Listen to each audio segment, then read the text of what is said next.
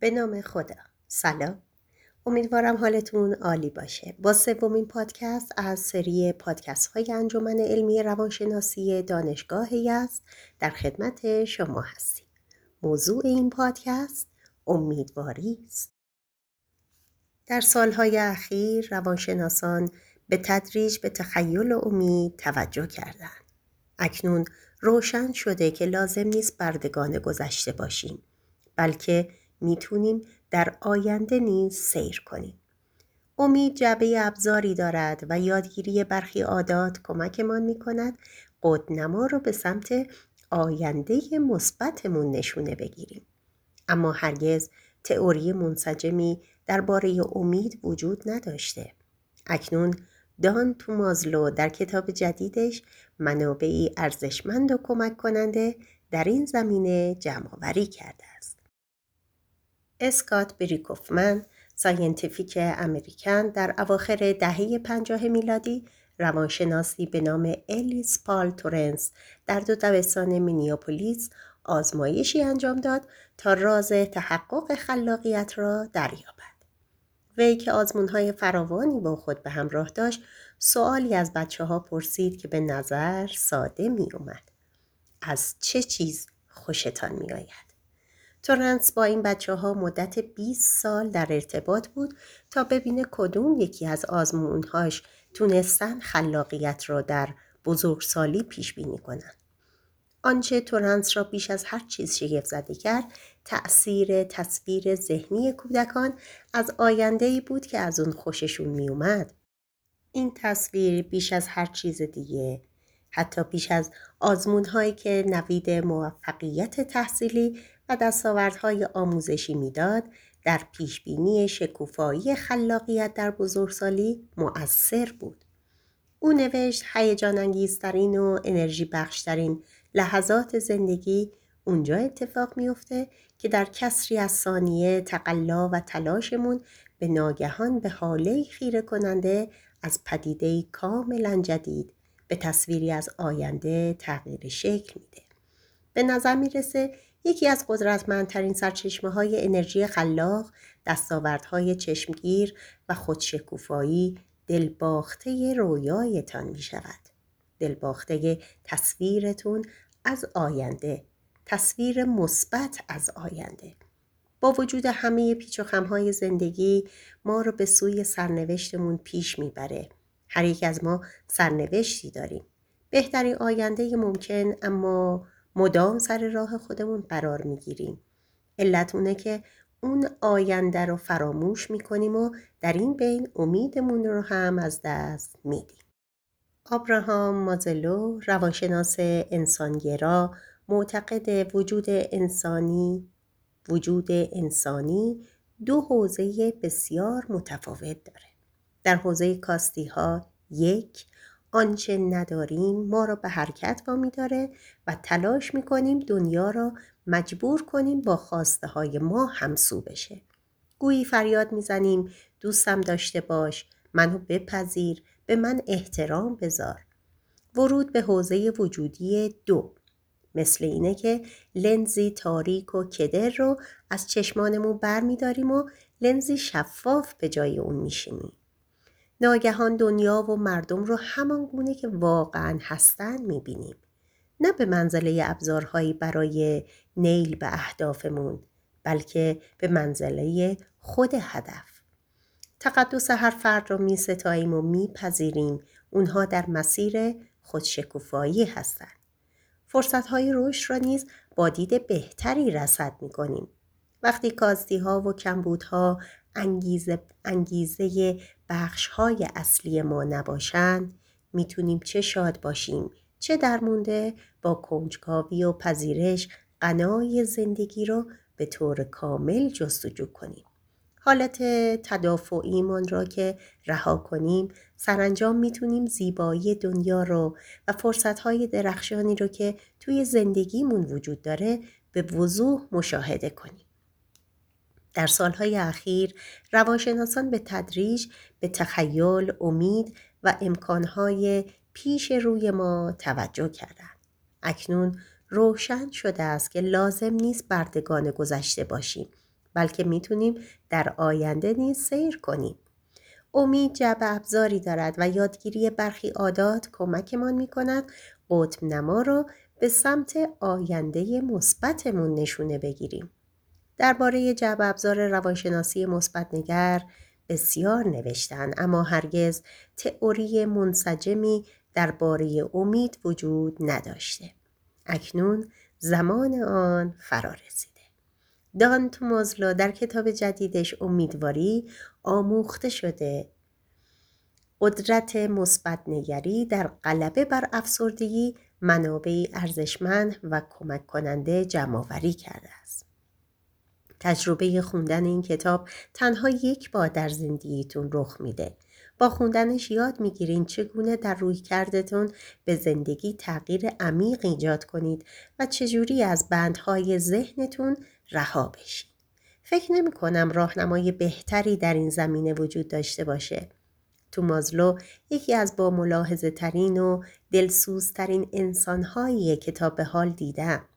بماند که روانشناس بالینی دقیق، خردمند و خارق العاده نیز هست. این کتاب مروج خوشبینی نیست، بلکه عاقلانه به مسائل نگاه میکنه.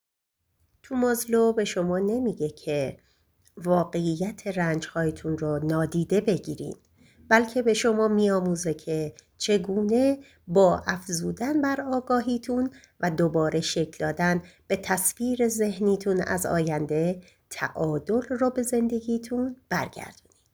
این کتاب به شما کمک میکنه موهبت تخیل رو مهار کنین تا بتونین عمیق‌تر از اونچه احتمالاً پیش از این میتونستین با بزرگترین قدرت‌ها و بیشترین فرصت‌هاتون در زندگی در ارتباط باشین. با خوندن این کتاب به تعبیر مازلو از حوزه کاستی‌ها عبور می‌کنید و به تعبیر توماسولو خودتون رو با کانال امید تنظیم می‌کنید. ممکنه تا به اینجا همه زندگیتون را با تصویری نامناسب از آینده سپری کرده باشید. تصویر شفاف از آینده نمیتونه معجزه آور همه موقعیت‌های منفی رو از زندگیتون جارو کنه، اما با داشتن چنین تصویری یاد میگیرین موقعیت‌های منفی رو در راستای اون تصویر ذهنی تنظیم کنین. با تمرکز دوباره بر پتانسیل‌های مثبت که از پیش در درونتون وجود داره، میتونین حتی بیش از حد تصورتون امید رو به زندگیتون بازگردونید. توماسولو میگه برای اینکه بفهمیم امید چجوری کمکمون میکنه، باید به جای فکر کردن به اونچه که در گذشته رخ داده، بر اونچه که در آینده میتونیم انجام بدیم تمرکز کنیم. برای نیل به این هدف توماسولو 3 اصل ارائه میکنه که از تحقیقات انجام شده درباره امید به دست اومدن و میتونن کمک حالمون باشن. 1.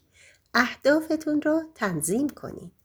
از اونجا که اهداف بلند مدت قطعیت کمتری دارن، خطر ابتلا به افسردگی رو بیشتر میکنن. اهداف کوچکتر تمرکزمون رو تنظیم میکنن و اجازه میدن دوباره قدرت عمل رو به دست بگیریم. این امر مثل گذاشتن خنک کننده برای لپتاپه. به اهدافی فکر کنید که میتونین در بازه زمانی محدود به اونا دست پیدا کنید. اگه بتونین برای انجام کاری برنامه ریزی کنین و از خودتون انتظار داشته باشین در بازه زمانی 20 تا 30 دقیقه یا حتی چند ساعت انجامش بدین، به راحتی میتونین مدار امید رو در خودتون بیدار کنید. آنچه امید را در شما ایجاد میکنه باور این نکته است که میتونین برخی جنبه‌های آینده‌تون رو کنترل کنید. برنامه ریزی برای درست کردن غذا، قدم زدن، پاسخ دادن به 3 ایمیل، مرتب کردن تخت، تمیز کردن کمد، همگی ارزش فراوانی دارن و کمک میکنن دوباره قدرت عمل را در دست بگیرید و در اون لحظات احساس بهتری نسبت به زندگیتون داشته باشید. امید زمانی ایجاد میشه که میتونیم تشخیص بدیم و انتظار داریم آینده رو کنترل کنیم. هدفگذاری های کوچیک کمکمون میکنه به اونجا برسیم. 2. تشکر کنید. مهربان باشید و شفقت ببرزید. امید چیزی نیست که داریم یا نداریم، بلکه با اندک مقادیر مثبت نگری رشد میکنه و تنظیم میشه. رابطه ی افکار مثبت و منفی مثل متعادل نگه داشتن ترازویی که در یک کفه اون سنگریزه و در کفه دیگر اون پر قرار داره. افکار منفی نیرومندترن، چرا که گرایش بیشتری به اونا داریم. اونا مثل سنگریزه ها هستن. نگرانی کمکمون میکنه از خطر جان به در ببریم، اما سنگریزه ها میتونن ترازو رو از تعادل خارج کنن و اگر بیش از حد نگرانی به خود راه بدیم میتونن به سرعت شرایط رو بدتر کنن. افکار مثبت مثل پرها هستن. اونا میتونن از سنگریزه ها سنگین تر شون، اما برای اینکه کار به پرهای زیادی نیاز دارین. اگر آمدانه مثبت فکر کنین میتونین تعادل لازم رو دوباره برقرار کنین. با استفاده از این روش‌های ساده اما اصیله که مثبت گرایی انباشته شده در فرد به امید شتاب میده و اون رو به نقطه اوج میرسونه. اگه مرتب از دیگران تشکر کنید و آمدانه تلاش کنین، مهربون باشین، میتونین پرهای لازم رو به کفه ترازوی خودتون و دیگران اضافه کنین و ترازو رو به سمت دیگر سنگین تر کنین. اینها اتفاقی نیستن. 3. از روابطتون غافل نشین. در ماه آوریل، انجمن سلطنتی هنر با همکاری بنیاد قضا پژوهشی انجام دادند. نتایج این پژوهش حاکی از آن است که با اتمام کوید 19 درصد قابل توجهی از بریتانیایی‌ها 85% اونها تمایل دارند برخی تغییرات شخصی و اجتماعی که به واسطه قرنطینه به زندگیشون وارد شده همچنان پابرجا بمونه. تنها 9% از بریتانیایی‌ها تمایل دارند به زندگی عادی قبلی خودشون برگردن. از یافته‌های اصلی این پژوهش تأثیر بهبود روابطه. 40% از شرکت کنندگان در این پژوهش گزارش دادند در این دوران احساس عمیق‌تری به جامعه محلی خود تجربه کردند و همین درصد از شرکت کنندگان با دوستان و خانواده ارتباط بیشتری برقرار کردند. اهمیت دادن به روابطتون مثل اونه که پرها را با بوشل 3 به ترازو اضافه کنید. با ایجاد روابط بهتر میتونیم بنیان چیزی رو بسازیم که به گفته مایر و سلیگمن بیشترین اهمیت رو داره. انتظار آینده بهتر. امیدوارم این پادکست مؤثر بوده باشه. خیلی ممنون از اینکه تا به اینجا همراهمون بودین و در آینده نزدیک با ادامه پادکست‌های انجمن علمی روانشناسی دانشگاه یزد در خدمت شما خواهیم بود. خدا نگهدار.